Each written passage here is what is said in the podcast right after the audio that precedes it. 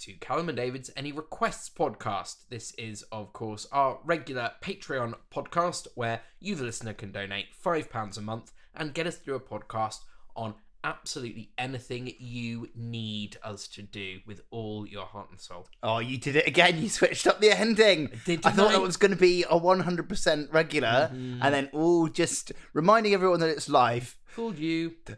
Fool It's not, you. it's not live, Uh, no, but we record for it live. for it's, us it's it's like live. it's recorded live. isn't everything? Well, the thing that we're doing this podcast on, Mm. that was we were watching a live recording, but we Mm. weren't watching it as it was happening. No. So we're still watching it, like, and you're listening to this in your ears. Yeah. You're listening to this, but un, you know, unedited and and and raw. Uh, but also, I've just realised that anyone who is listening to this already knows that it's unedited and raw. Because if they wanted a better quality podcast, they'd go to BBC Sounds, Yeah. um, and uh, and have it all snipped together in neat little packages. But we don't do that here because you know we're punks. we are We're like punk radio. punk pirate radio. Yeah, we are. We're like Kiss FM in the early nineties. We're, yeah.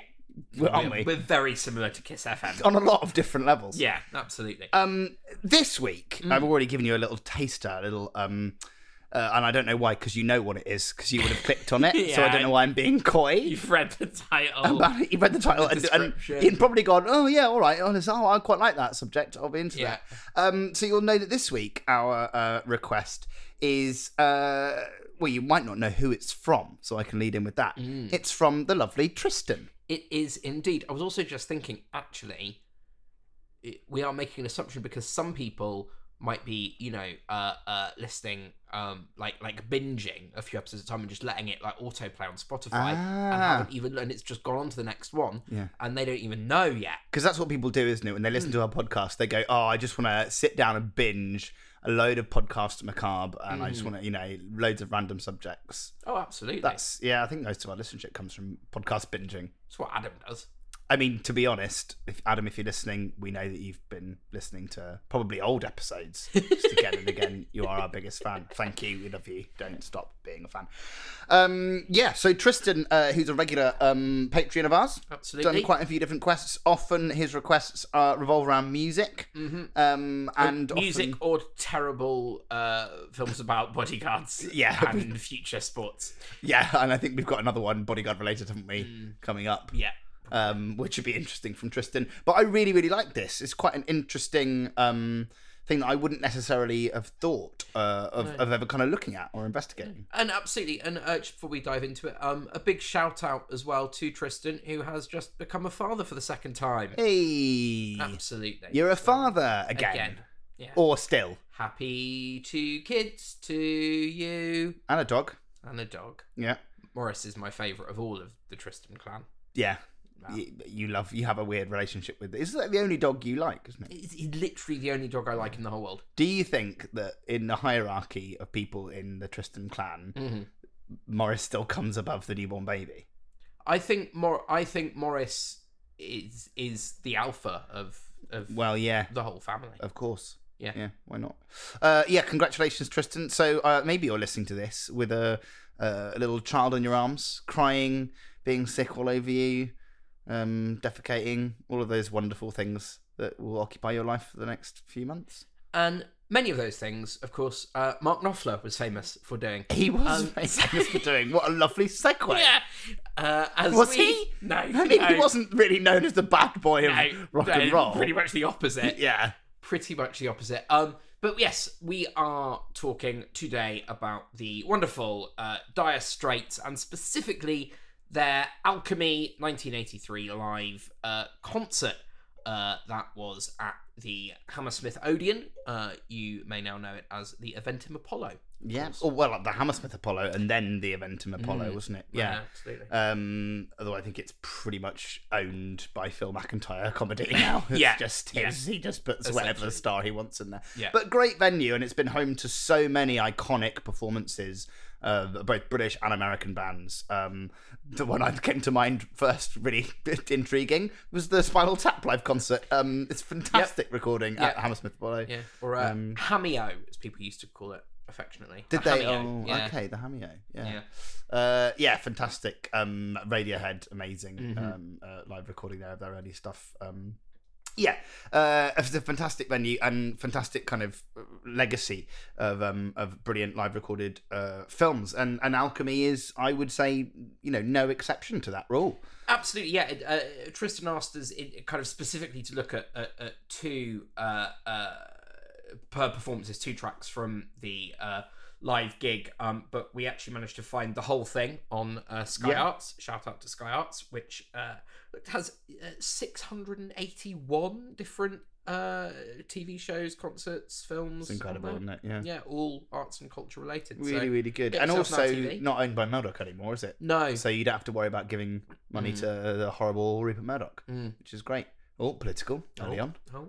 Oh. Um, so yeah, so we we we're actually probably going to kind of give an overview of the whole thing, but but we'll we'll kind of focus, as Tristan said, on on uh, specifically Sultans of, of Swing and Telegraph Road, um, Two which were the fantastic two that kind of stood out for him. Um, and then he's also asked us at the end to have a little just general chat about um any kind of uh live uh acts that we'd like to see that's on our wish list. Um, because I think yeah, this this is a particularly great example of uh. Uh, how magical kind of live experiences seeing a band can be, and I think Dire Straits were a band in particular that really embraced um, making the live experience different to listening to the CD and adding fun bits and new bits and changing things around for live audiences and live gigs. Um, and kind of yeah, very much known as being a real kind of live band.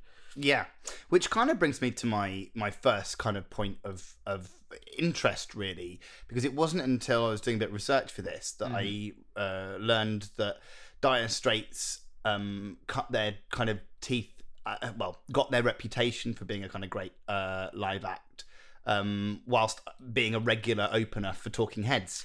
Yeah. Um, apparently, in the 1978 tour, they they started opening for them, and their shows got a bit bigger and a bit more theatrical. And Mark Knopfler really lent into uh, even more the kind of showman showman aspect of his um, musical persona. Yeah, absolutely. Yeah. So I, I guess yeah, a, a bit of background for those of you who don't know. Dire Straits, uh, I think started was it seventy three somewhere around there. Yeah. Um, uh, um, when uh, yeah, it was uh, Mark Knopfler and his brother David Knopfler. So it was actually Dave Knopfler who who put the band together. He Yeah. introduced um, uh, Mark to uh, bassist John Ilesley Yeah. or Illsley, um, and uh, a kind of a couple of other musicians up in Newcastle. Um, It was, I believe, they formed in London. They were both from Newcastle, and then Arlsley and um, uh, the uh, Pick Withers. yes, Pick drummer. Withers, thank you, uh, were from Leicestershire, but all four of them were in London at the time. I think. Mm. Sorry, they, yeah, yeah, they formed right. in, in London. Um, And I think John Illsley had a had a uh, an eight track recorder Mm. that Mark wanted to use, and Dave said, "I will come round," and and the kind of band was kind of formed. Yeah.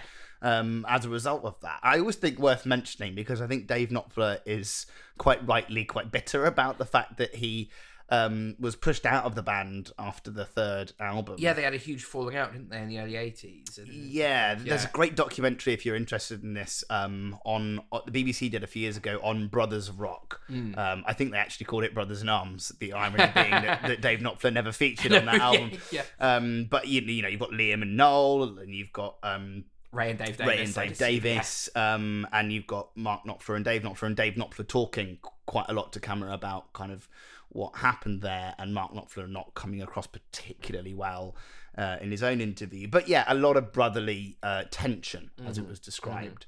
Um, and so Dave Knopfler uh, kind of is on the third album, um, and then halfway through kind of recording that uh, leaves um, and is not credited No. as being on the album.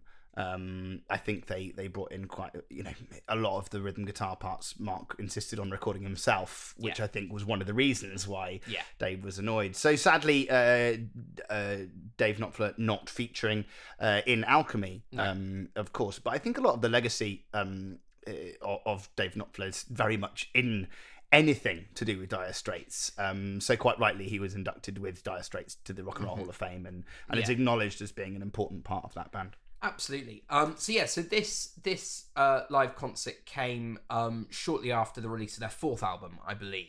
uh, Yeah. Love Over Gold. Love over gold. Yes. Um, and uh, so so yeah, their their their kind of first album without Dave. Um, although I think there was a little bit of controversy because I think he he does appear on that album, but because of the argument, they they refuse to credit him, and I know there was something a bit dodge about that. It's yeah. It's he'd kind done of done a few early recordings, and some of it did make its way onto the album, but because Dave and Mark weren't talking, Mark refused to put his name on it, and yeah, like you say, all very kind of all very Liam and Noel. yeah, it is. It is very. Yeah, it's kind of a, a, a tale as old as time, really, Mm. or, uh, um, in the sense that the, the brothers uh, uh, often that rivalry is is there, especially. Huh? is Cain and Abel. Cain and Abel first. started it all, They really. did. Um, Undertaker and Kane Yeah, uh, would be the other one. but that was also because Cain was a much better guitarist than Abel, and Abel got really fed up was. with uh, Cain taking all of Yeah. that uh, kind of fame and fortune. That's true. Um, so f- again, not dissimilar. No, Um, when you when you draw those parallels, parables. um, terrible pun. Uh, so yeah, so we have this um, kind of uh, amazing lineup. You have no no longer do you have the drummer um, Pick Withers. What Yeah, a great name, Pick Withers. Pick great. Withers. Yeah. Um, uh, he went on to drum with a couple of other bands. Um, uh, he was replaced during, I think it was the album Making Movies Yeah. um, because they just went, oh, we don't really like your drum tracks on this. So they got a jazz drummer in to re-record all the songs except for one of the intros to Yeah. Is it a, a number. someone Williams? Um, so in this one, Terry Williams, Terry Williams. yeah, who who stays with uh, Dire Straits pretty much from 1980 to 85, yeah. um, and is uh, an absolute stalwart centerpiece star for me in in this uh, uh, concert alchemy. Yeah. Uh, he's phenomenal. Um, so yeah, the lineup at the moment is um, Mark Knopfler, of course, on lead guitar and vocals. Um, Hal Lindes on rhythm guitar, who looks like just having the time of his life. He looks about 22, as 80s as you could possibly imagine. Um, dancing away with John Illsley on bass, um, Terry Williams on drums, and Alan Clark uh, taking the majority of the keys parts. But al- although he is um, ably supported by a guy called Tony Mandel, um, who's a, a brilliant rock uh, keys player, played with the likes of Bryan Adams uh, hugely and Bob Dylan as well. Um, you don't really see any of Tony Mandel. He's kind of put to the. You see him from the wide shots, yeah. but the focus is on. Yeah. Um, is very much on Alan Clark, but Alan Clark's one I, I want to talk to, about a lot as well as we Yeah. go through the concert, uh, and particularly focusing on the two tracks that Tristan's asked us to look at. Yeah, absolutely. Um, and and I think one of the really nice things about uh looking at Dire Straits from from a live perspective is I think they are a band that often, um, understandably because of his sound and his genius, but I think slightly unfairly get lumped in as it kind of being Mark Knopfler and his backing band. Mm-hmm. Whereas I think when you watch them play live, you realise just how instrumental, pardon the pun, the other members of the band are. Yeah. Um, and, and and actually something I um want to speak to is is Mark Knopfler's performance in this um uh, uh concert is incredibly generous and very modest, and he's always kind of uh, it feels like he's really collaborating with with them and giving them the time to kind of step forward and have their moments and and he, he uh, there feels like there's very little ego coming from him in this concert which is I, I completely agree. I think um, he comes across in this concert concert far nicer than he does in any of the interviews yeah or masterclasses that I've I've watched him in over the years. Um, I mean, none of those masterclasses take away from the fact that he's excellent Yeah. and uh, quite pioneering Yeah. and a huge kind of part of British rock music. But um, but also he doesn't necessarily come across as the the, the most modest man in the world. How, having said that, as as a musician, a big part of your your role is knowing what other members of your band bring to the concert, and you can see Yeah. it's demonstrable. Um, his his the the homage he's paying to the people who are creating that sound with him. I think you see that particularly when he invites Mel Collins onto the stage yeah to play saxophone. I think it's on a, a track called Two Lovers, yeah um, which again I, I, I'd love to talk a little bit, bit about, but. But um, he he really kind of says, you know, gestures, takes the stage, you know, hands off to him uh, when he finishes his solo, and the crowd take that cue and give him a round of applause. Yeah, you're absolutely Yeah. right. Generous, modest uh, musicianship. Um, absolutely so I suppose how do you want to do this? Do you want to kind of go through um, kind of songs that that you felt had kind of cool moments in them, and then and then as we get to Sultans of Swing, focus on that, and and the same with Telegraph Road. Yeah, yeah, I guess so. Yeah, so um, uh, we open with "Once Upon a Time in the West," I believe. Which Yes. is um, yeah, a really lovely way to open, and and and in general, I think the um set list structure is is spot on for this whole concert in terms Yeah. of the journey it takes you on in terms of when he puts the slightly slower ones in when he speeds up he he's thought incredibly carefully about the um The journey, the, the- audience. yeah uh, the emotional kind of an aural journey that that that the audience have um it's it's interesting i'm um uh about to embark on uh, a really exciting new job in the next couple of months and i was um and it's related to working in in a um kind of live venue. And uh, i was talking to uh someone i'm working with there about um like the psychology of um live acts in the music and and, and, and about that that there's been kind of scientific tests done about like what when you put a slow song when you put a fast over the duration of a concert um Ah. in order to what's going to make people buy more money spend more money at the bar what's going to make people feel this way feel that way and specific Wow. and and and it generally is that kind of thing about you know it's it's like fast fast slow fast which i think is the, Mhm. is the general kind of uh yeah rule of it which, which you see they they kind of do here and they, they know when to bring it down and when to run yeah the the the rise and fall of the of the, of the whole concert's great and i think opening with once upon a time in the west which is a real kind of kicking um sort of classic rock um but real homage to that sort of roots roots and blues that i think underpin a lot of dire straits um, yeah, very very much so. which I think Um, is a really interesting thing to remember when you're talking about a band that are coming out really in the midst of punk and and almost feel like a deliberate antithesis of what's happening in British music at that time. And that's quite a brave thing to do. Um, you know, we we we decry it a lot in music today, but it's something that's been going on for decades and decades, which which is, you know, when when a particular piece of music hits the zeitgeist, you have a hundred of those kind of, but you know, like remember when Ed Sheeran hit it big ten years ago, and you couldn't turn on Radio One all day. It's just indie singer songwriters Yeah. with guitars, you know, and and and it, and it, that's only just kind of coming out. And I'm personally really excited at the moment because we're having a real 1980s resurgence, which is great. Yeah. People like The Weeknd and and it's uh, a- it is a renaissance. yeah, It's, going is back to is that. really exciting because I, I I love that kind of music. So there, there's some really great stuff uh, coming out at the moment. I think with that, but in the midst of the 70s, but you know, with with the kind of rise of the Sex Pistols and the Clash and people like that, you you had, you know, every band was trying to be the next them, Yeah. and there's something to be said, I think, for the bravery of Straits coming out and and going, we're gonna do this kind of you know New Orleans jazz blues influenced kind of swampy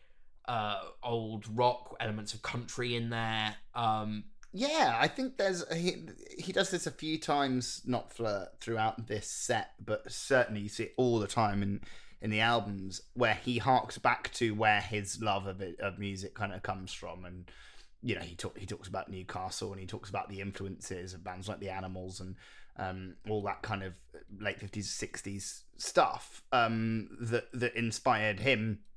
You know, twenty five years before Yeah. he got to this concert, but you get a real sense of that Americana Yeah. and that um that storytelling that he that he loves. So I think you really see that in Once Upon a Time in the West. Um, there's also, you know, what if uh, Bob Dylan had been British and was talking about the British landscape, and suddenly Yeah. you kind of drawn to West Scotland, which is very much where Knopfler and uh, both Knopflers were born Yeah. uh, before they moved down to Newcastle and then further down to London. So you've got this real uh, sense of uh, the, the kind of British landscape in there as well. well i think you would probably find a lot of americans surprised to learn that dire straits were a british band because Yes. they they they do embody that americana so much and also they found a lot of success in the states kind of before they were really huge in britain you know Yeah. especially when we talk about sultans of swing um was was really odd because it didn't really hit here when they released it here released it in america huge hit to the point it was re-released back say, here yeah. and then was a hit but so it's it's it's, it's interesting that, that they they kind of found their feet in the states um so i think yeah you you you probably find quite a lot of people go oh my god i never knew they were british because Yeah. they they just have that american sound they, i mean talk about Telegraph Road is an absolute lament for the death of the American dream. You know, when you listen to those lyrics. Um, so it's yeah, and and, and I think uh, uh, Once Upon a Time in the West, obviously incredibly imbued with American culture. Um, and it has this this you know Bob Dylan thing. Actually, I always always say if you're trying to do a Bob Dylan, if you can do a Mark Knopfler, you can do a Bob Dylan because Yeah. because there's such a similarity Yeah. in kind of the affectation of this voice, which isn't isn't quite British, isn't quite American. It's got this kind of uh, this kind of talky no, it's, tone. it's it's I'll tell you exactly what it is. It's Bob Geldof doing a Bob Dylan impression. Oh my goodness! Yes, you've nailed it. that that's it. Yeah, and that's how you get to Mark Knopfler. yeah. Um, but it, yeah, I, I, um, I, and, and I think we have to before we go any further to just talk about his sound because he is, as we talk about all the time, he is one of those guitarists that you recognize by playing one note, for sure. and and and it's just I I adore the sound he makes, and and I mean I'm I'm myself personally slightly more partial to the kind of uh, Brothers in Arms kind of later 80s stuff Mhm. when it gets a little bit more experiment. I mean, Brothers in Arms, the song is is I think my favorite. Um, It's a it's a classic. Uh, and uh, and I just yeah when when when that kind of later stuff um before they split up was really experimental and and these beautiful long soaring kind of guitar solos that he did that that almost feel like you know kind of uh, Jeff Beck esque or, Yeah. or Gary Moore or those kind of guys that that yeah used their guitars to kind of wail and sing and and I think you you see absolute elements of that in this this live concert. it's interesting when you when you think about people like Jeff Beck that you mentioned. Um, there's you know some things that they have in common, but I think Mark Knopfler guitar wise um, is really known for his picking style. Yeah. He he plays every single note in this concert without a plectrum in his hand. Yeah. Everything is is is finger picking very much in a bluegrass country and western style that's Mhm. the way he plays a guitar which he talks about kind of discovering accidentally. No one taught him but he got frustrated with the fact that he couldn't pick out melodies on the guitar and play chords. So suddenly used his other fingers threw away the plectrum and ended up with this. Um, especially writing songs on acoustic guitars you can see that. But then instead of coming into the studio with his Schecter Stratocaster, which again helps that unique sound because he's not playing the same Stratocaster everyone else is. He's playing a Stratocaster made by a company called Schecter who specialized in replacing the parts of old Stratocasters. So his Stratocaster is a is a particular combination of several different old Stratocasters throughout the years. Being bearing in mind that Strats have been around for you know forty years at this point or thirty years at this point. Um, you know, there's a there's an amazing, unique um, list of components that no and people might have played a Schecter Stratocaster before, but no one ever played it in a finger picking style. So you've got kind of several different things coming together that create this Mark Knopfler sound. And then I don't know what he does with this pedal board, but I'm sure there's a bit of that that comes in. But it's kind of it's very clean. Never really goes to that distortion. Not really until you get to songs like Money for Nothing and Yeah. his collaboration with Sting and Yeah. that kind of um, stuff, which is you know much later. Um, but everything on on Alchemy um, is is very clean and very exposing. Yeah. which I find, especially when you're watching a live thing, quite exciting. Yeah. because there's no bum note there, right? No. We t- talk about great live bands, and and and U2 will probably get a mention later on. Yeah. But you know, we all know the Bill Bailey joke of what happens when when Yeah. Edge's uh, the Edge's guitar pedal breaks. Yeah, yeah, You know, yeah, yeah, yeah. There is not really that much for Mark Knopfler to hide behind in this. And he's note for note. Yeah. Bang on. He just is at one with the guitar. Every single finger is moving in harmony with his voice, uh, with his left hand. Um, he's someone who's so utterly confident with being able to make that guitar, as you say, sing, much like Jeff Beck, who was also a great Yeah. finger picker Yeah. um, and didn't mess around too much with, with kind of crazy distortion. Yeah. Um, and I think that's one of the reasons why you get this sound. But yeah, it's straight out of the gate. Yeah. We see that on Once Upon a Time in the West. Also, want to mention the fact that Alchemy is not an album with loads and loads of tracks on it. No, no, no. no. Um, but I mean, it's a four-side LP. I think it's eleven. Uh, so you got three, two, three, and two. So yeah, um, one, two, three, four, five, six, seven, eight, nine. There are ten tracks Yeah. on there. Um, but the first opening track, Once Upon a Time in the West, is 13 minutes long. So th- there was a point where I was watching the audience as the camera cuts back to the audience, where it's about three minutes before the end of the song, and they're quite exhausted because Yeah. they've been the anticipation of queuing up. They get there, okay, the heroes are on stage, Yeah, yeah. they're watching them, it's amazing, but we're being taken down again through all these kind of ups and downs, Yeah. and it's almost like a mini. It's like uh, the the the first song shows you how the concert's going to go, Yeah. and by the end of the number, they Well- are absolutely up, rising again, ready for uh, for the kind of big finish. I was about to say, and I believe that's only the third longest song and in this concert. yeah, yeah, you're right. Um, there are, there are. It's very. So they're I all very long. Telegraph Road's fourteen, mm-hmm. um, and I think Tunnel of Love might be around thirteen as well. So it's, Sultans of Swing comes yeah. in at ten forty eight. Yeah, yeah, Um. So yeah, it's uh, it's full of of long um numbers. Interesting point though. The whole album, it, some of those songs are original, originally very long. yes, um, but a lot of them are are not. No. And I think that also goes to show how much care has been put into the fact that this is a live gig. This is an experience for our audience, for our fans. We're not just going to go up and recreate the album for them. Yeah.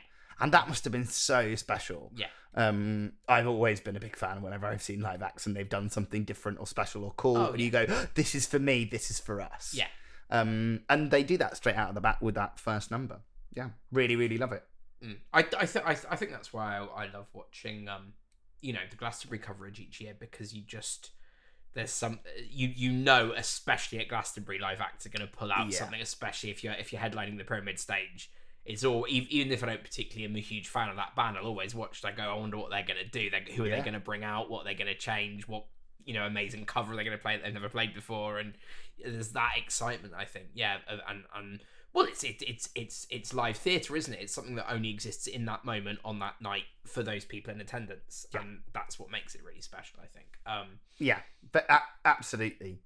Um, I think uh, the next uh, track is Expresso Love. it is Expresso Love. Yeah. Oh no, sorry, no, it isn't. No, It's uh, it's Romeo and Juliet. No, it's not. It's Expresso Love. Uh, the listing online It's is incorrect. Yes. Thank you. Yes. That's a. I feel vindicated. Um, Expresso Love, which is a frustrating title, isn't Yeah, it? because it should be Espresso Love. Yeah. we know. Uh, but the song I don't think really addresses. No. And I was like, but Mark Knopfler, you're the type of person who would deliberately, ironically call something. I don't know. Yeah. Uh, but they say espresso love so many times. If you're a pedant, then it's you're going to find it difficult. Yeah. Um, but yeah, I really enjoyed this, and it's a track I didn't really remember. No, Um, same. Or think of. Same. Um, but yeah, good fun. Don't Yeah. really have masses to say about it. No, no. Again, yeah, just a nice, a nice kind of change of pace. Um, again, you've got that kind of bluesy influence in there that's really nice. You go, you know, you're you're, you're picking up uh, bits of like BB King and and Buddy Guy influence on his guitar playing as well, which is lovely. Um, BB King again, another great. He was hybrid picker, so he did use a Mm-hmm. plectrum, but again, wonderful. Um, kind of that soft twang that that is riddled throughout Mark Yeah. Knopfler's um body of work. Yeah, definitely coming from that Mississippi Delta. yeah. Not Tyneside. No, exactly. Yeah. Um, yeah, really, really uh, nice. So then after that, I think we have um, Romeo and Juliet. Yeah, which is just a, a fab song, and and I love like the way he plays Romeo and Juliet in this concert is almost in the style of like a beat poet. Like he pretty much does away with any of the lyrical kind of cadence of the actual single, and he like talks quite a lot of the story, Yeah. which I really appreciated because this is very different Well, he kind of talks it quite a bit in in, in on the record. in the record, but but you but it's still quite melodic. yeah, and it it feels to me like maybe that he you know he doesn't he hasn't learned the record he's just Yeah. learnt the song and that's how it came out in the booth that day Yeah, yeah, yeah. so you're again you're experiencing something new and something Yeah. different i love romeo and juliet i know it's quite a cliche well-known song uh by i don't know if it is actually um but but i I I, I just think yeah. it's a phenomenal song um it's f- so funny Yeah. um so witty really you can imagine dylan really enjoying it- this Yeah. i'd love to know what he thinks of Knopfler, Yeah, yeah, but, yeah, but lyrically it's very kind of that tongue-in-cheek thing that you got later on with dylan Well, you know, um, he w- way back in the early days, I think after their first album was so impressed, he got um Knopfler and Illsley to record on his I can't which album it was at that time. Oh, but wow. Yeah, yeah, yeah, yeah, yeah. Amazing. Yeah, so yeah, he's So been a big fan since the early days. That yeah. kind of makes sense. I'm glad to hear that. yeah. Well done, Mark. Um, but also, I think it's important to notice that Romeo and Juliet summons the entrance and the first appearance, uh, certainly in this album, we see of Mark Knopfler and his steel resonator guitar. Yes. Um, he, I think, most famously, uh, it's featured on the album cover for Brother in Arms. Yeah. Right. Um, but I, th- I can't think of another musician so famous for playing a resonator. Yeah. Um, for those of you who aren't aware, um, resonators uh, were originally called resonators, made by the National Steel O Res- a company called O Resonators. Um, and there were two types. There were tricones, and there was also uh, a biscuit. And biscuit is the one hole in the middle, and that's what Mark Knopfler plays. But it has this kind of yeah, what it is. It's loads of holes uh, that make the sound of the steel strings reverberate with a steel shell, and it creates this really twangy sound. But it's an acoustic guitar, um, and I I I I just love it. A, a lot of people call it a dobro, by the way, because the Okay. company were bought out by the company Dobro, Right. and then everyone called it a dobro. Um, so I remember Julian Littman, musician uh, who worked with lots of actually the backing um, musicians on this uh, album, uh, Alan Clark and, and uh, um, Hal Lindes people who have also worked with Gerry Rafferty, who of course provided Yeah. vocals on uh, uh, um, a lot of the Knopfler stuff for the movie. Um, what's it called? Going home Local hero. local hero. Yeah, yeah, Um, so uh, lots of crossovers there, but he's got one on his wall, and I went, "Oh, you've got a resonator?" And he went, "Nah, it's a Dobro," and I was like. Because it's made by Dobro, but is there any difference? He was like, no, it's just because the company bought it at that time. Re- little bit of geeking out there, but I just think I can't think of another artist who's made that instrument so famous. But it's everyone knows the introduction introductory chords of Romeo and Juliet, and it's Yeah. because you hear them on that resonator guitar, and it's so lovely to see that um, brought out there on the third track. Um, to have a a, one, a song that after a 30 minute opener, uh, a kind of nice, um, you know, rocky uh, second song, and then you've got this acoustic, lyrical, you know, lovely part. It also is a, probably one of the first times we get to see Alan Clark really shine on the keys as well. Yeah. Um, and and also quite a lot of Hammond organ towards the end of Romeo and Juliet as well. So yeah, Yeah. love. I, I just love this song. I think it's Yeah. great. Yeah, it's a beautiful song. Beautiful. Um, so after that, um, it says on the track listing, uh, we go into um, private investigations. Yes. Um, which is a really famous Dire Straits song to the or title because Mm. it was the title of their best of album. Yeah. But I don't actually know the song, but I know the, the name Yeah, of yeah, the song yeah, better than I do the song. Yeah, no, I, yeah, I was the same. I wasn't particularly familiar with this one. Um, but but again, yeah, I mean, there's not much more you can really say. Uh, It's a great version of that song. great version. Yeah, Um, I mean, yeah, comes in at, at like seven minutes forty, so Yeah. one of the shorter ones, which is a weird yeah. thing. In again, in a world where every song at this point had to be under three minutes, Yeah. and you had to get a chorus within the first twenty seconds. Yeah. Mark Knopfler's absolutely just going no. He's just saying no to that. yeah, It's a lovely uh, quote I want to bring back um, when we talk about Telegraph Road as well. yeah, Uh, for that, um, and then we have Sultans of Yeah. Swing. This is what Tristan uh, wanted us to focus absolutely. on. one And there is there is a lovely moment where he acknowledges um, uh, what in the wrestling world you'd call a pop. Mhm. uh, which is a big cheer from the crowd when because they, they kind of it, it's one of the first times actually it might be the first time where you get a real moment of silence because the first three tracks have kind of weaved into each other. Yeah. and then by by by the end of private investigations you you have this just a couple of seconds of silence and then it comes in with the famous riff and you ju- and it's just a, really working the crowd. Very very smart. Yeah, you just see the um kind of light uh in the eyes of Knopfler and he's really enjoying kind of yeah teasing them and, and enjoying the fact that they're so excited by this song that he's created. It's just a really lovely moment that he's really happy with the reaction of the audience uh, Yeah, because he, he could come across as a bit sullen, I suppose, up to this point, or serious about his art, um, which is fine. But also, it's the first time I kind of really noticed I was watching the ultimate picture of Mark Knopfler with the headband, Yeah, the 80s yeah. hair bunched at the back, the Yeah. red jacket to match his red Schecter Stratocaster, and Yeah. playing finger picking that you know guitar beautifully in, in with that riff. Bow, bow, bow. I mean, to start a, an iconic riff with a pull off as well, rather than a kind of strike. It's, yeah. it's just you know you're hearing the note that kind of two milliseconds after he's played it and it just it's an iconic sound you can't play that the wrong way otherwise it doesn't sound like sultans Yeah. of swing Yeah. and it's really hard to play like Yeah, yeah, yeah. well, especially to once you've learned it you've learned it but to actually kind of master that style it's, it's not easy um yeah I, I thoroughly thoroughly enjoyed it i think um uh, it's worth noticing the notice, noting the original track is like five minutes forty seven, I think, and it comes in at ten minutes forty eight. yeah. So they've doubled the length of the song. Yeah. and also I think they're playing it slightly faster. Yeah. So y- you can imagine how much kind of ups and downs there are Yeah. with the dynamics of this song. Um, and I think f- first of all, I'd love to give credit to, to Terry Williams on this. I think he's a dynamics king on the drums here. Yeah.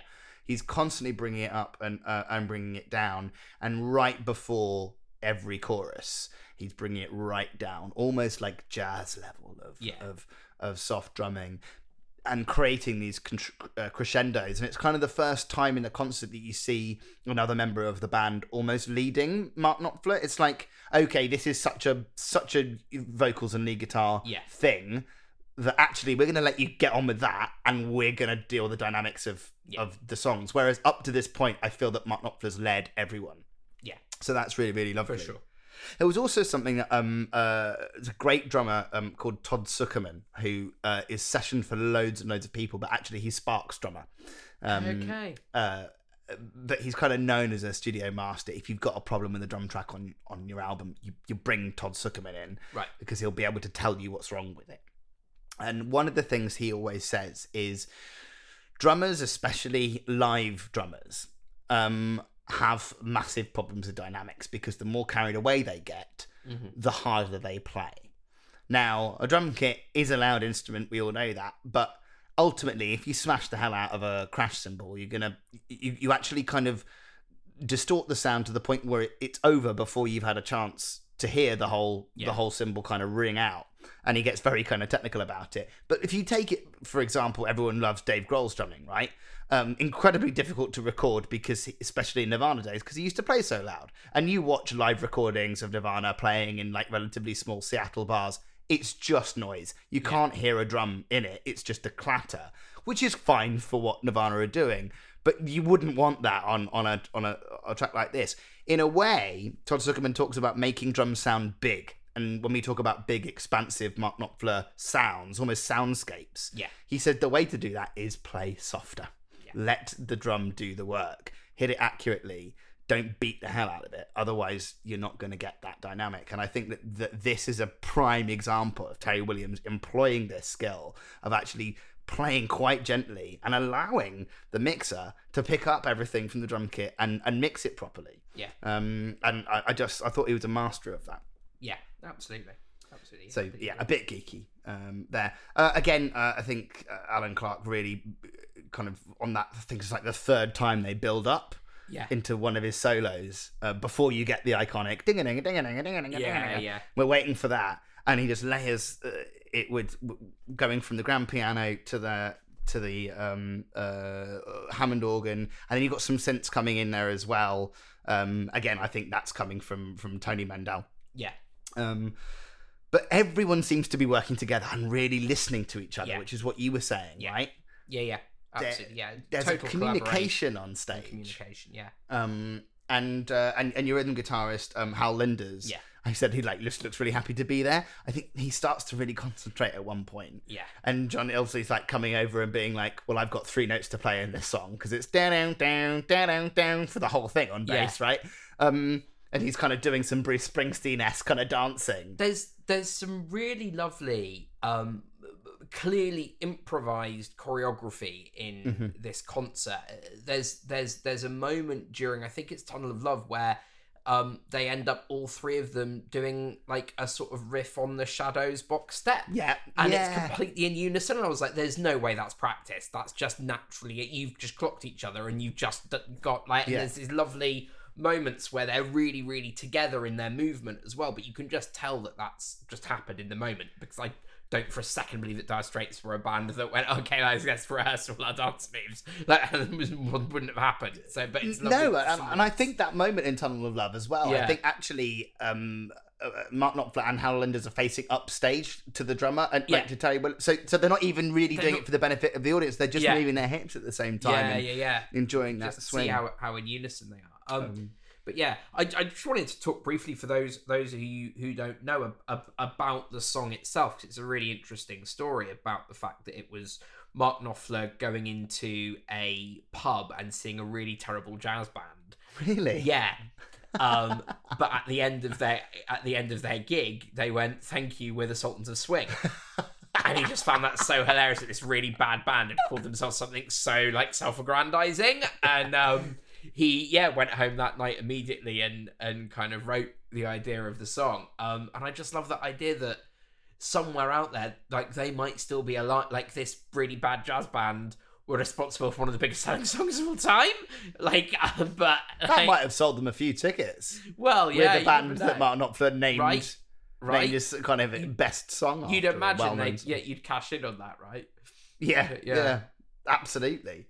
Um, yeah, I was just, I was just saying that, like, uh, for me, also, there's that moment right before the last. That they kind of get rid of the riff, down, down, down, and it's just down, down, down, and they never go back up again. yeah And and uh, Yeah. rhythm and bass are just doing that over and over again. And I'm like, what's wrong? What's wrong with this? Yeah. What are you? And then they bring in the full riff again, and suddenly you realize you're on the home stretch of the song. Ding ding ding ding ding ding ding And I was like, uh, and it all came together, and it's it's that moment of just knowing what to slowly peel back the layers, show us the bones of the song, and then you don't know what you're missing until it's Yeah. back again, and suddenly you hear the crowd really pop again. yeah yeah yeah Um, it must have been exhausting to be at that gig because it's quite an Yeah. emotional journey just listening to it. Well, it's it's it's it, it, it reminds me of uh, when you and I uh, a million years ago were, were back at drama school, and um, we were at one point uh, as a whole group learning uh, uh, the rhythm of life from Ah, yeah. Sweet Charity, and our our acting through song teacher Andrew would refuse to let us sing the last note Yeah. until we'd like earn it and it, it's like it's that mentality for the audience isn't it we're Yeah. not going to go back into the we're not going to resolve the riff until we really feel like you're ready to enjoy that Yeah. and have that moment of catharsis and I thi- again it's just how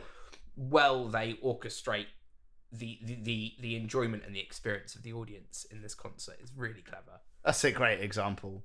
Um, I also love that story about how the song was written because I've always wondered why you'd write a song like that not in the style of or not even like paying homage to a Yeah. to a swing style jazz kind of Yeah. song but that makes but, perfect but sense you do hear it in the lyrics where he talks about one of the you know one, one of the uh, band members a decorator by day and one Mm. you know and you, and you get into about rain outside the you know so there's a lot of that night in those in those lyrics but but I, I also think there's a, as as- I don't think it's a sort of uh, it is not just a kind of ha ha ha that band was so terrible let's make a song about them. I, I think it's also a real celebration of pub music because that's where they started.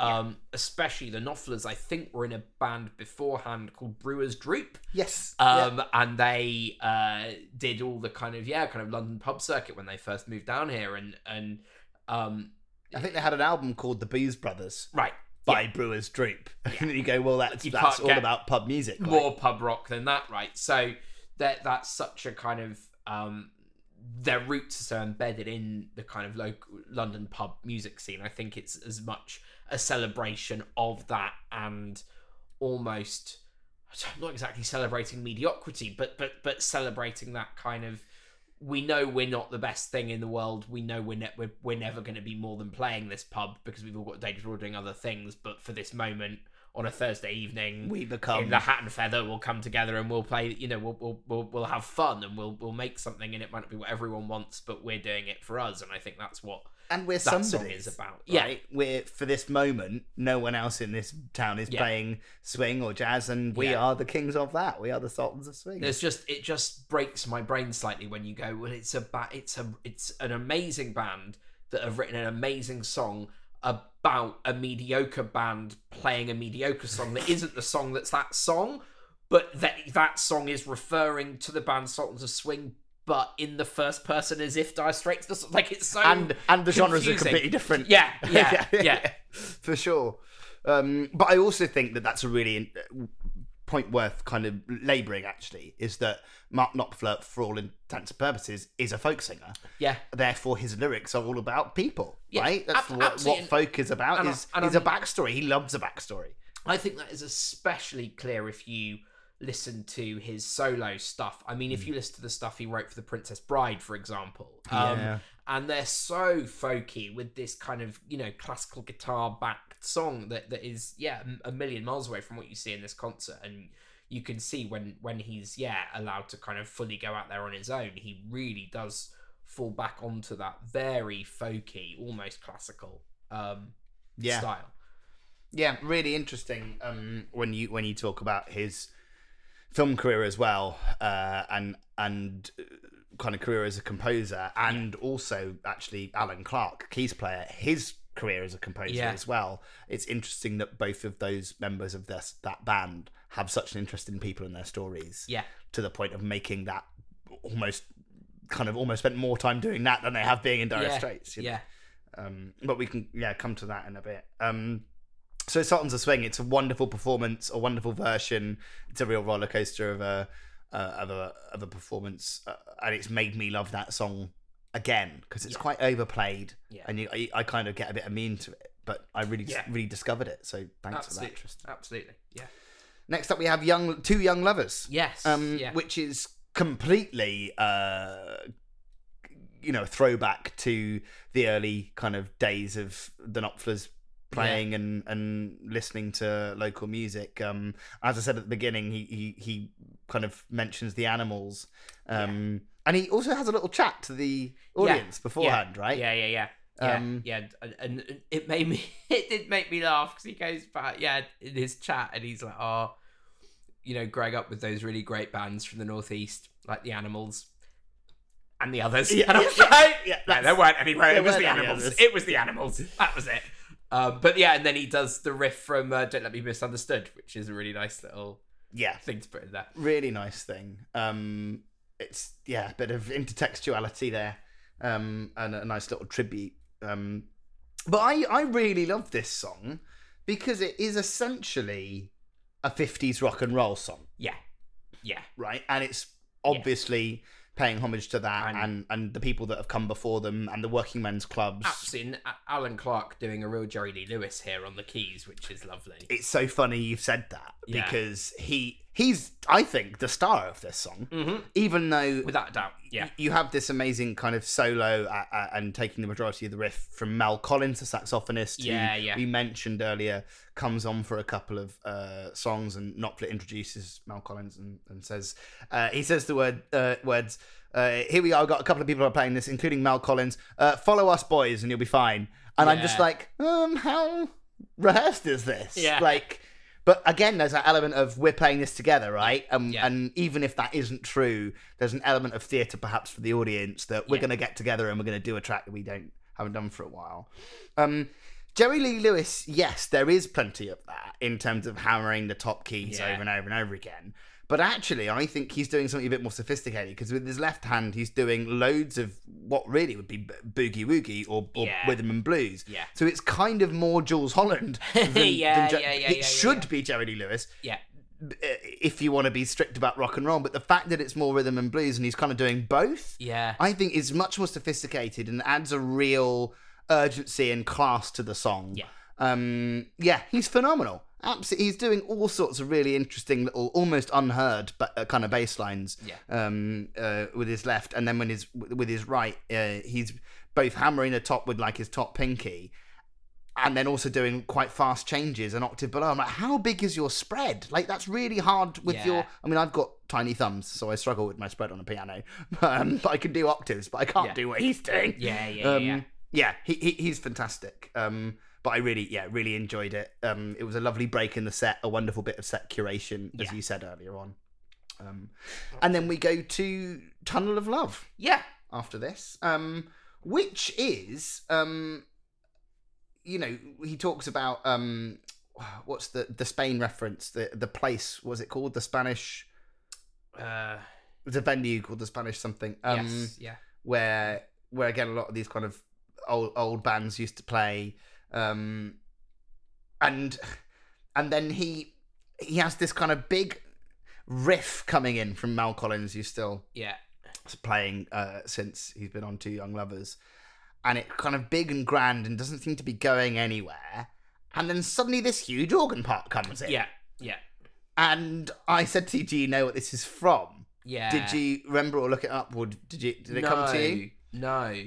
So what happens then? This is one of two songs that Mark that Dire Straits have recorded that Mark Knopfler isn't the sole songwriter of Right. Okay. because uh, the other one is is um, Money for Nothing with Sting. With Sting, yeah. it was co-written. Yeah. and the other one and the other one is this Tunnel of Love Right. because that organ Yeah. introduction is quite specifically called Carousel Waltz, written by Rodgers and Hammerstein for the opening of the musical Carousel, Carousel, of course it to is. take us into us into Of a course. it is. fairground Yeah. Yeah. yeah and of yeah, course tunnel of love isn't featured in carousel but is one of the things you would have found Found at a at the fair- 50s yeah. fairground Yeah. but also we've just been watching a program that satirizes carousel and Yeah. they use something called the The tunnel, of, Tunnel of love, Love, yeah. and music that's very similar to that but not exactly that Yeah. because they're they're not they're kind of indirectly ripping off Rodgers and Hammerstein so there were kind of lots of weird references there but I just love the fact that the one of two songs that Mark Knopfler doesn't have sole writing credit Yeah. on. One he shares with Sting, the other one he shares with Rodgers and Hammerstein. I'm like, okay, fair enough, mate. Like, Yeah, those yeah, are the only two people you've needed help from. Yeah. Yeah. Yeah. fine. Yeah. Um, but uh, yeah, yeah. Again, another another really lovely track. I I, I love the intro to this. I I love Mel Collins. I think he's a phenomenal saxophonist. Um, uh, has a really great tone. Um, yeah, it reminded me of, of some of the stuff you hear on like Dark Side of the Moon or like that. Really, yeah, yeah, yeah, yeah, yeah, yeah. it's the type of sax that it's the opposite of Kenny G, right? Mhm, It's mhm. yes, it's beautifully played and, and it's got that kind of shine, 80s shine on it. But because of the actual choices the musician's making note wise, he's Yeah. adding loads of throat. It comes across as much more soulful Yeah. and um and lyrical. Um, even though what I'm saying is a lesser musician at this time would have come on and done sax parts. Yeah. Um, and it would have sounded a bit more like George Michael, and, Yeah. and there's nothing wrong with that. But it's, I am so glad it doesn't for Yeah. the sake of this song and, and what it adds Yeah. to the dynamic of the song. Absolutely, absolutely. Um, and Um, yeah, yeah, and again, lots of kind of homage made. Then at the end of this song, they do this whole big false finish yeah, where they say goodbye to everyone, and it's the end of the show, and they put the guitars down and they walk off stage, except for uh, I, th- I think it's Tony Mandel, Yeah. who's just sounds like he's just fallen asleep at the top end of a keyboard. Yeah, yeah, like, yeah. yeah. Um, and it all goes dark, except this is happening, and the audience are going, "Oh, wait, is it the end of the concert?" Of course, the lights come up again, yeah, and we have Telegraph Road. yeah, Um, this is from Love Over Gold, 1982 album. So again, right on the money in terms of yeah. it's a recent release. Love Over Gold was the first album I listened to Dire Straits. Really, yeah. because my mum had it on tape in a car. And I was like, "Oh, what's this?" And she went, "Oh, I bought it when I thought I liked Dire Straits for a while. And then I, I didn't really get into anything else." But, um, but I love the album because a, uh, a Captain Beefheart lyric. is it? Yeah, uh, the- Ah, but it's not named directly after that. It's named after a bit of graffiti that Mark Knopfler saw out of his bedroom window.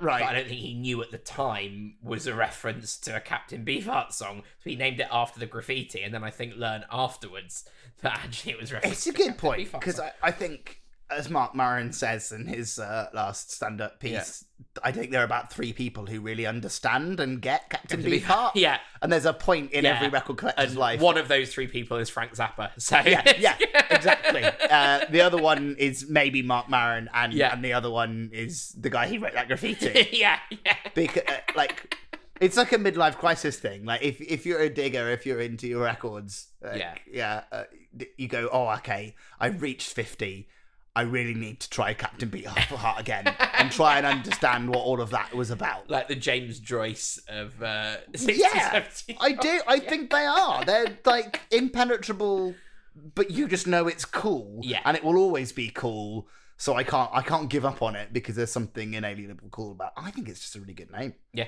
I don't know what it means, but yeah. Love Over Gold. Uh, great album. So Telegraph Road is 13 minutes and 19 seconds Yeah. long Yeah. on uh, this live version. Uh, do you know what the original version length is? No, I don't. Do you, do you think it's longer or shorter? I think it's probably shorter. It is 14 minutes and 18 Okay, seconds. That's weird. Which Why have they means done that? They're, Right. they're doing the whole version but faster, and it's still 13 minutes and 20 seconds. I'm, how did you manage that? Excellent. Can't believe it. Excellent. Um, for me, Telegraph Road is. I actually wrote some notes on this, and I, for a moment, thought I was a um, music journalist. Oh yeah, Um, Nick Kent. mm, yeah, I'm thinking more of the Full English Breakfast from Kevin Eldon's The Kevin Eldon Show, Yeah, uh, where he compares everything Yeah. to other things, yeah, but with something else. Yeah. It's like the Terry and June on, on acid thing. yeah, yeah. Yeah, like, yeah, well, no, is it that or is that? There's three different things, aren't they? There's- uh, but I think it's. I, I wrote like it's Knopfler's answer to an almost Springsteen esque Yeah. uh, song that's again, as we said earlier, dr- really draped in Americana. Um, I understand he wrote it while they were touring in America. Yeah, it's uh, Michigan. It's a road in Michigan that the tour bus was driving down, and he was sat at the very front of it. And Yeah. it's a very long road, and and he said, yeah, he was just imagining what this road had kind of seen over Yeah. the decades. Um, and that's yeah, where the kind of song comes from, but it's also very much about the sort of demise of this farmer character as well. So it's really about that it's kind of 80s death of the kind of working class and, r- massive unemployment as you start to see that uber capitalists you know yuppie culture rich getting richer in the cities and and these kind of places like michigan and the old steel towns in the midwest are starting to to you know kind of wither on the vine and um and i think that's what he captures really well in this song yeah Yeah, you're right, and and as you say all of these things, but also just as you watch it, there are elements of like this song could have been co-written by Springsteen. It could have been co-written by Billy Bragg. It could yeah have been yeah co-written by so like, it could be Wichita lineman. You know, yeah with the Jimmy Webb. It's that that kind of ballad about the backstory that we've seen him perform earlier on in this set, but also throughout his career. Um, but it just it layers and layers and layers and layers. There are these dark minor chords that um, Clark is really hammering out. Yeah. Um, as it comes back to the refrain. Um, the guitar, he's plucking these guitars, and they almost the, the strings almost sound like they could be the wires on the pole, like because Yeah. the, the the pole itself isn't it's pretty precarious because it's been there so long and it's Yeah. seen so much. Um, and then you you have these kind of driving drums uh, and the rhythm guitar chugging along, which makes me think of the tour bus and the yeah yeah the kind of gathering speed. Um, and it yeah, it takes you through Detroit. Well, Yeah. out of Detroit, or I don't know if they're going out of Detroit or to Detroit, but it was a Detroit gig, wasn't it? yeah Um, and you feel like you go through the state of Michigan, and by the end of the song, you're out of it. You're Yeah. out of Michigan, yeah yeah, and yeah. that all happened at some point in the past. It's um, it's an amazing number. Yeah. Uh, again, something I haven't listened to since I was probably about 12, 13 no um, and first discovering Dire Straits. But um, but it, it's an epic. Yeah. There was also a quote here from Rolling Stone um, magazine, so an actual yeah uh, uh, music reviewer. Um, and he talks about Love, Love, Love Over Gold being kind of Mark Knopfler's exploration of his f- frustrated relationship with love and, and Yeah. romance. Yeah. Um, because at moments the album is really luscious and happy and positive, and other moments it's really dark and grimy. and and that does feel like a, a troubled relationship that everyone's probably gone through at some point in their life. But I think Telegraph Road embodies that in just the whole song. Yeah.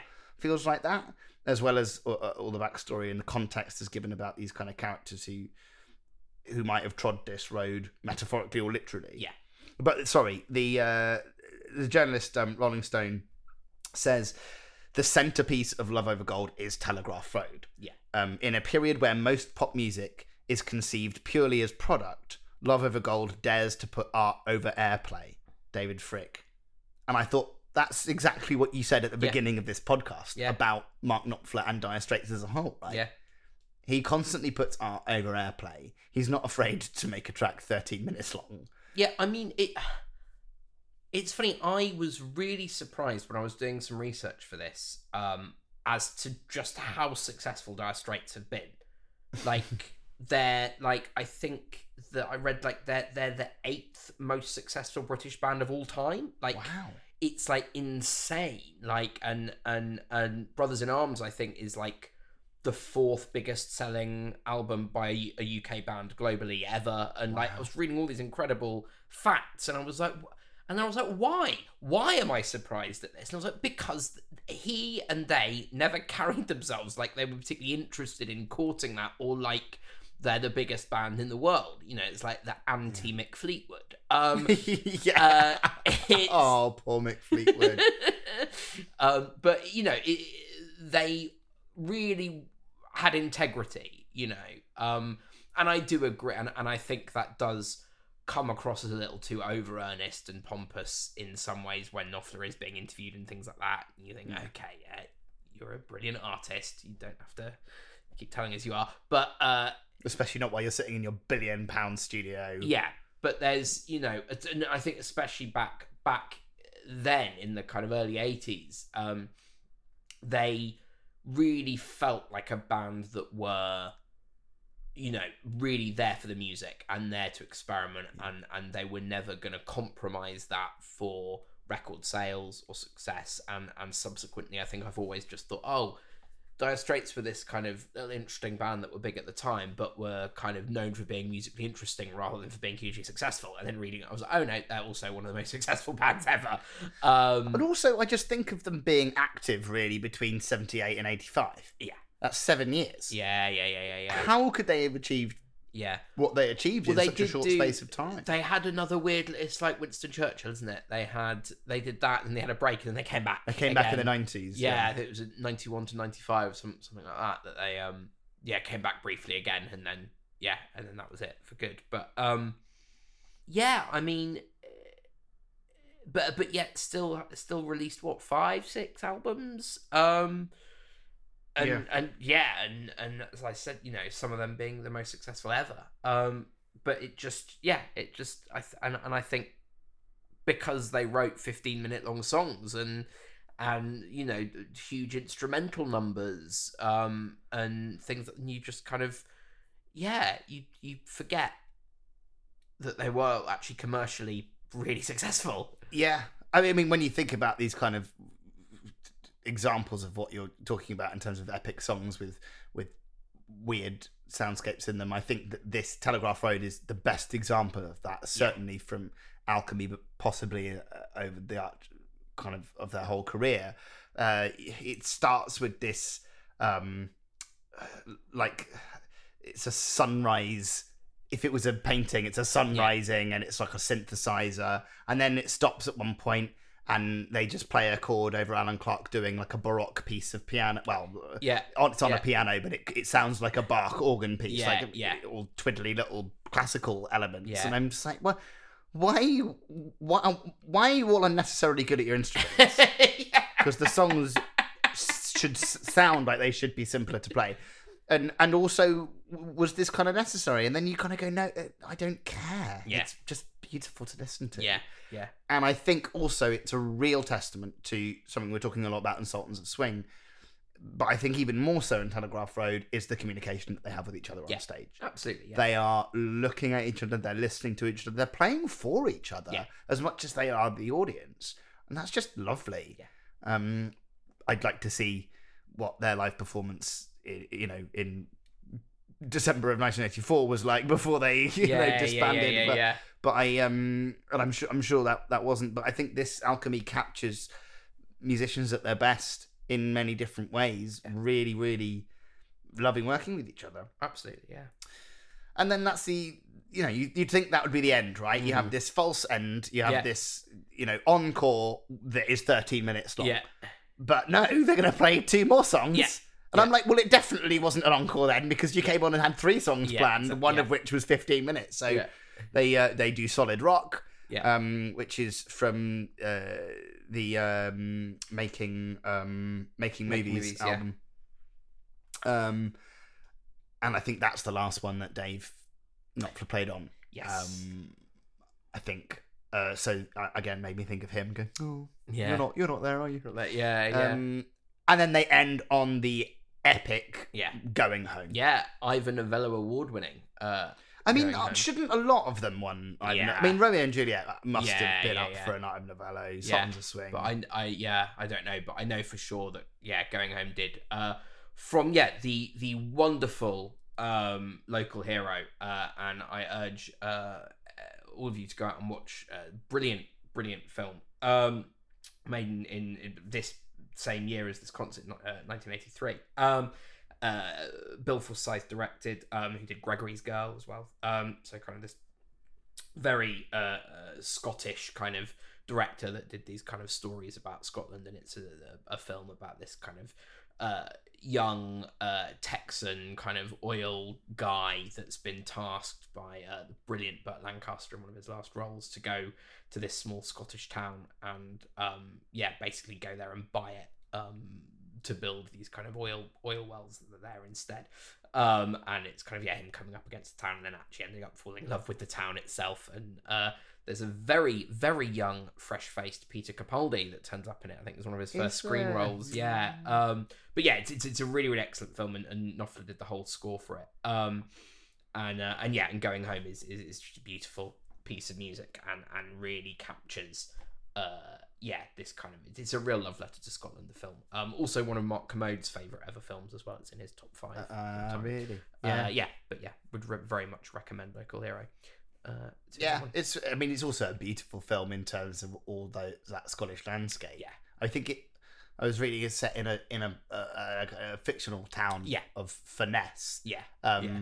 But it reminds me very much of when my dad grew up on the west coast Mhm. of Scotland, um, and, and and that specific kind of the coastal, all these this water, this island hopping, Yeah. kind of beauty that is at risk, and Yeah. you really feel that. yeah, Um, and again, also it's forever relevant, right? Because if it's not, Burt Lancaster, it's Yeah. Donald Trump, it's you know, well, yeah, it's yeah, a constant, and it, even more so now with Brexit because Yeah. of Scotland having these oil reserves that yeah, you know a lot of other countries can now try and get in on. It's going to be fascinating to see how they navigate that as a country and how their fight for independence also informs that because it's going to be about oil. Um. Which is yeah fascinating. No, absolutely. Um, yeah.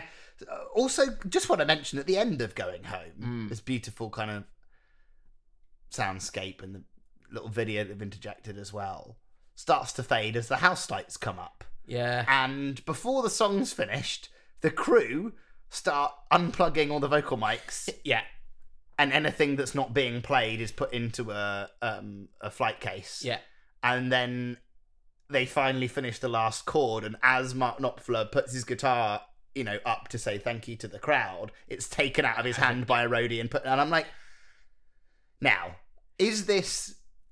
Are you are you telling us that? Uh, is it just capturing the fact that there's a curfew at the Odeon we have to finish by midnight, and they've they need to get everything Yeah. down, or is this theatrical? I think it's theatricality. I think it's theatricality. I- theatricality. yeah, I, I, I loved it. Um, They're yeah, telling us that we've played up until the very last moment for yeah. you, and we don't care about them. We care about you. exactly. Right? Yeah, yeah, yeah, yeah, Yeah. yeah. yeah. This, uh, that's that's quite a nice segue for me in terms of actually talking about one of my favourite live gigs Mm. on one of the best live bands that I've ever seen, um, which was REM. Who did a very Oh, similar yeah. thing when I saw them play Hyde Park Oh, really? because there was a midnight curfew, and Yeah. they said, "Screw the curfew."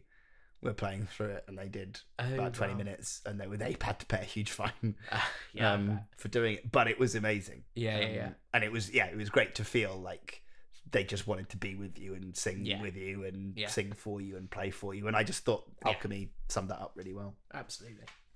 Absolutely. Okay. So yeah, yeah, there we go. I, I was just wanted to give a very quick shout out to um specifically uh the Rolling Stones uh mobile recording unit, which is Mhm. apparently what was used to record the live album from this Oh. concert, uh, which was something that Bill Wyman, I think, kind of pioneered, um, which Wow. was this little touring recording studio specifically built to record live concerts as they were happening Wow. um, that that the Stones created, but then just let all these other bands in the seventies and eighties use. Um, and uh, yeah, in two thousand and one, it was donated to the uh, Canadian National Music Museum or something. Um, but um, but yeah, it's been used by uh, hundreds and hundreds of bands. Um, and actually, there was a time where um, Bill Wyman financed it being driven around the UK specifically to help unknown young bands record stuff. And it's like this tiny little, it's like a lorry kind of thing um, that can yeah be port- portable recording studio. Amazing. But yeah, Very, but very that's cool. Apparently, what they used, but it's it's known and it's known as the Rolling Stones uh, Rolling Stones mobile recording unit. Um, yeah, Very nice. So, have we also got to talk about um, what live bands you want to see? Yeah, I mean, I think just following from what you just said, I, I, I mean, for me, I think the the best live act I've ever seen is is Paul Simon. When you and I went a couple of years, I was going to say I mean, it's hard not to mention. Yeah, I really do. I, I you know, and uh, I mean, I, I saw the Who in air quotes because two of them had died by the time I'd seen it. Yeah. You know, I, I saw Daltrey and Townshend, um, but you know, it's still great, still amazing, and because of the the legacy. But I think you know, I'd I'd rather have if if if if I could choose one or the other, I think I'd rather have um, been kind of my dad who saw them. You know, I think just after they changed from the high numbers, but Yeah. before they'd had a hit single, you know, playing some tiny park in North Devon. I was like, if it was before or after, I think I'd still I'd go for before. I'd love to know what that's like. Um, I'm with you. but um, you never know, do you? At the time, that's the thing. You've got to take a punt on these things and suddenly go, oh my god, I remember seeing that band when they were.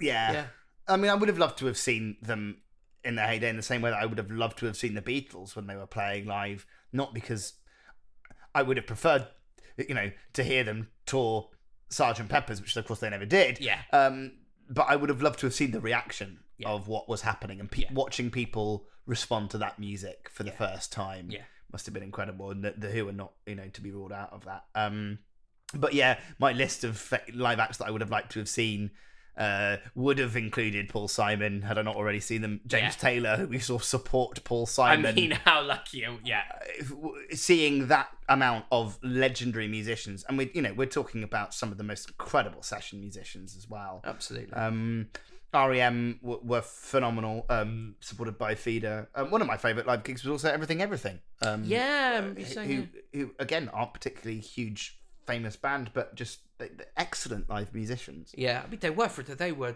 every other song on Radio One when uh, Yeah. uh, that first album came out. They were huge for a time, weren't they? Um, Yeah, they're they're a big um, not heard for anything from them for a while. a big yeah. band. Well, the bassist um plays with Foals, so he's Okay, so they're never on tour at the same time. right. Okay, which yeah, is really good, confusing. Good. Um, also, bands that I've seen live uh, can't go without mentioning this. Um, the Saturdays, yep. uh, Scouting for Girls, Yep. Tinie Tempah, Mm-hmm.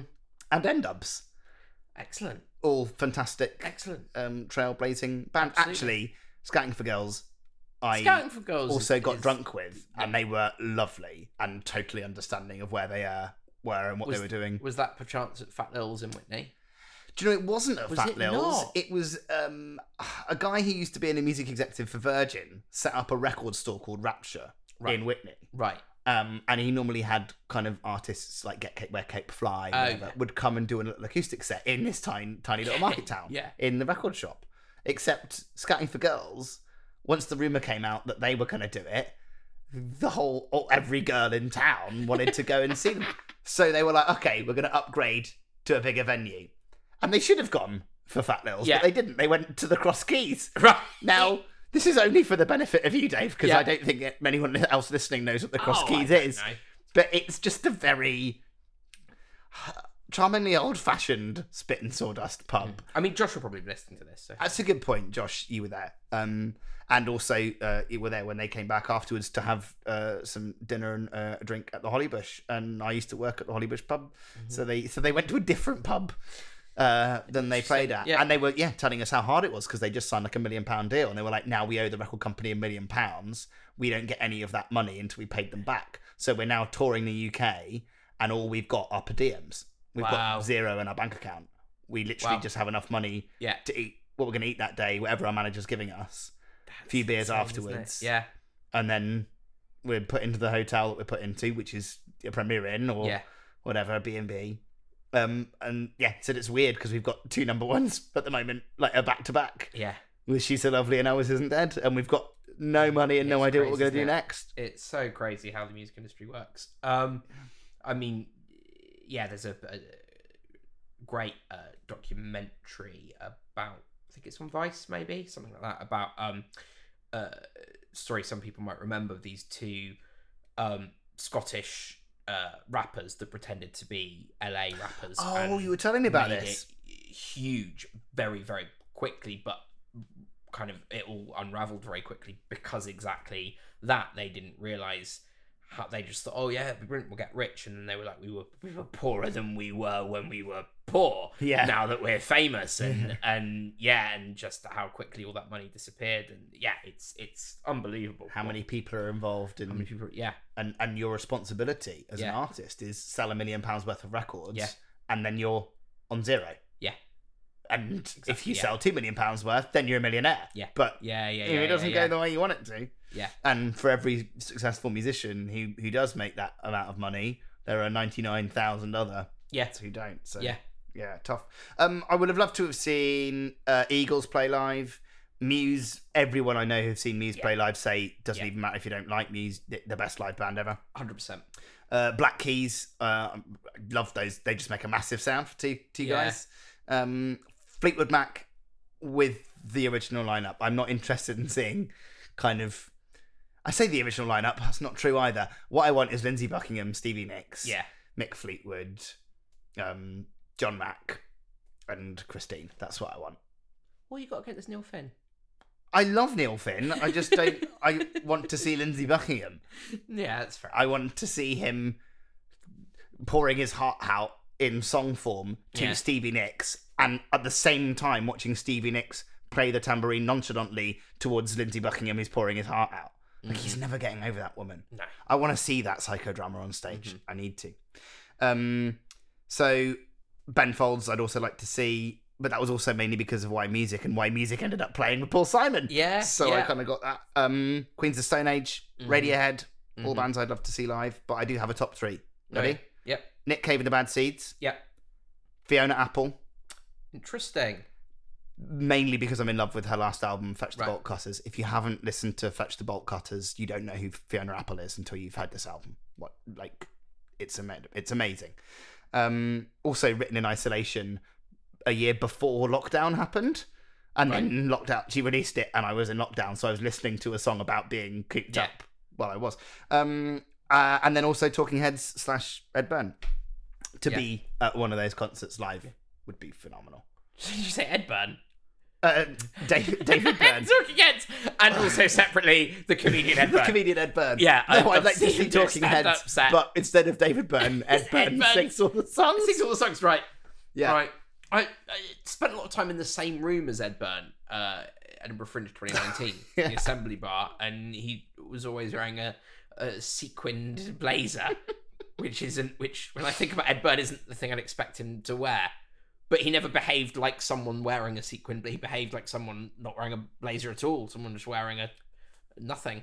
No, no, that's different. He he No. behaved like a man who was wearing nothing. He behaved like a man who was wearing normal He was clothes. naked. Just normal clothes. he had the confidence of a naked man. Well, maybe slightly more Yeah. more than the sort of confidence of a of a sequined man. yeah, confidence confidence of a sequined man uh, was uh, a album track uh, on uh, one of the early Smiths uh, albums. Um, the confidence of a sequined man.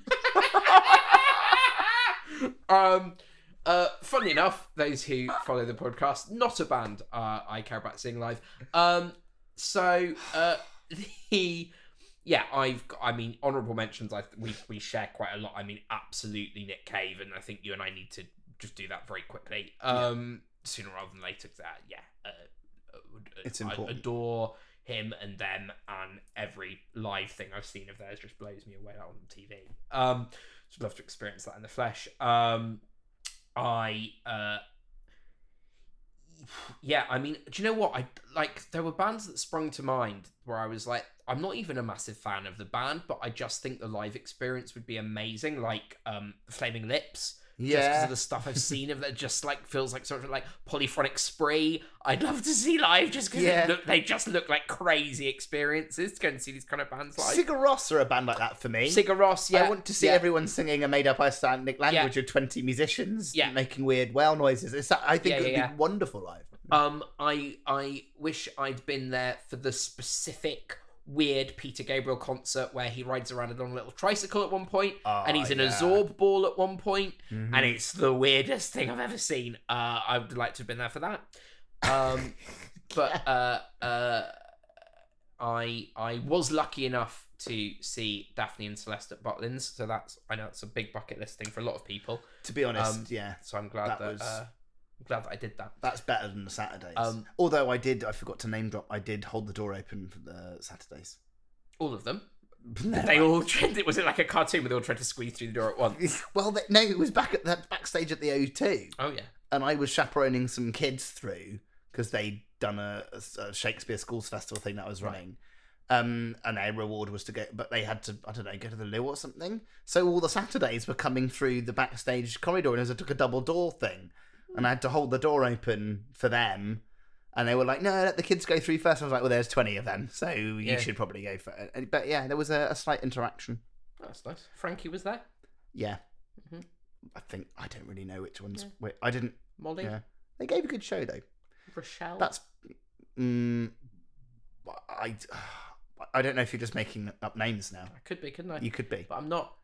Um, Sorry, that's an important thing that I had to say about myself. important thing. Um, Um, so yeah. Uh, and but I think my top three. Uh, my top three. So my three is absolutely Talking Heads. Um, uh, but yeah, I mean, uh, Stop Making Sense tour specifically. you've Um, got to see that live. yeah, Right. um, absolutely. Uh, my number two is uh, Pink Floyd Circa Wish You Were Here coming out. Oh yeah. Um, and uh, my number one is obviously Prince. Um, and it's yeah, gutting that I'm never gonna get that. Uh, I think that year when everyone died, uh, that was the worst one for me purely because of that. Because that was uh, always my dream. Um, to see him live, and yeah, that really sucks. Uh, but uh, Wonderful, wonderful live performance. Oh yeah, I mean, talk about some. You know, we were talking about, you know, making making a live concert feels special for just those people there. He was someone that did that every single time. You know, you hear stories about people going, you know, uh, being in some tiny bar in Minneapolis, and at one in the morning, suddenly Prince gets up on stage and plays. And he's not even advertised to be there. You know, just someone that loved that live element and loved surprising fans and and and yeah, play, you know, came to London and played this tiny gig in like it was like a bookshop or something really weird. Um, but but he'd go and do this all the time and um, with Jimmy Fallon talking about him turning up and playing um. I, it was it was the wrap party after Kristen Wiig left SNL Yeah, yeah. um and and him kind of turning up unannounced and and yeah playing and getting Lorne Michaels up to sing a song while he played guitar and you know just yeah such a person that relished making these unique memorable moments Yeah. um and no two concerts were the same uh so so yeah I mean that's that's absolutely my my top and always will be but um so yeah I, all my top three are impossible uh because one's dead and two uh, specific time periods that um, have already happened. Mm-hmm. So, Okay. yeah. There we are, Tristan. I hope uh, you feel satisfied. I hope we've satiated Absolutely, absolutely. Um, need. But thank you so much for Yes. um, introducing me to that whole concert. oh, it's yeah, Uh, a joy, a joy to watch and Thoroughly and recommended. such consummate musical geniuses um, have fun and, and yeah, create something quite special. I think. Um, so yeah, uh, next week uh, we will. I know I said this last week, but I got my uh, calendars mixed up. But uh, next week we will be on to um, moonlighting. Yes. Um, and uh, yes, uh, for Sylvan, and yeah, we'll uh, choosing one of those uh, episodes. Um, so uh, in the meantime, before we hit your earwaves again, uh, you can get in touch with us on uh, Twitter at Macabre Podcaster. You can find us on Facebook on fb.me forward slash podcaster macabre. You can drop us an email, podcastermacabre at gmail.com, and you can, of course, like, share, and subscribe to the Any Request podcast, to Drum the Creek podcast, to all the Podcaster Macabre oeuvre uh, on Anchor, Google Play, Spotify, iTunes, wherever you get your podcasts from. In the meantime, I've been Callum Hughes. I've been David Shopland. Earwaves. Do the walk of life.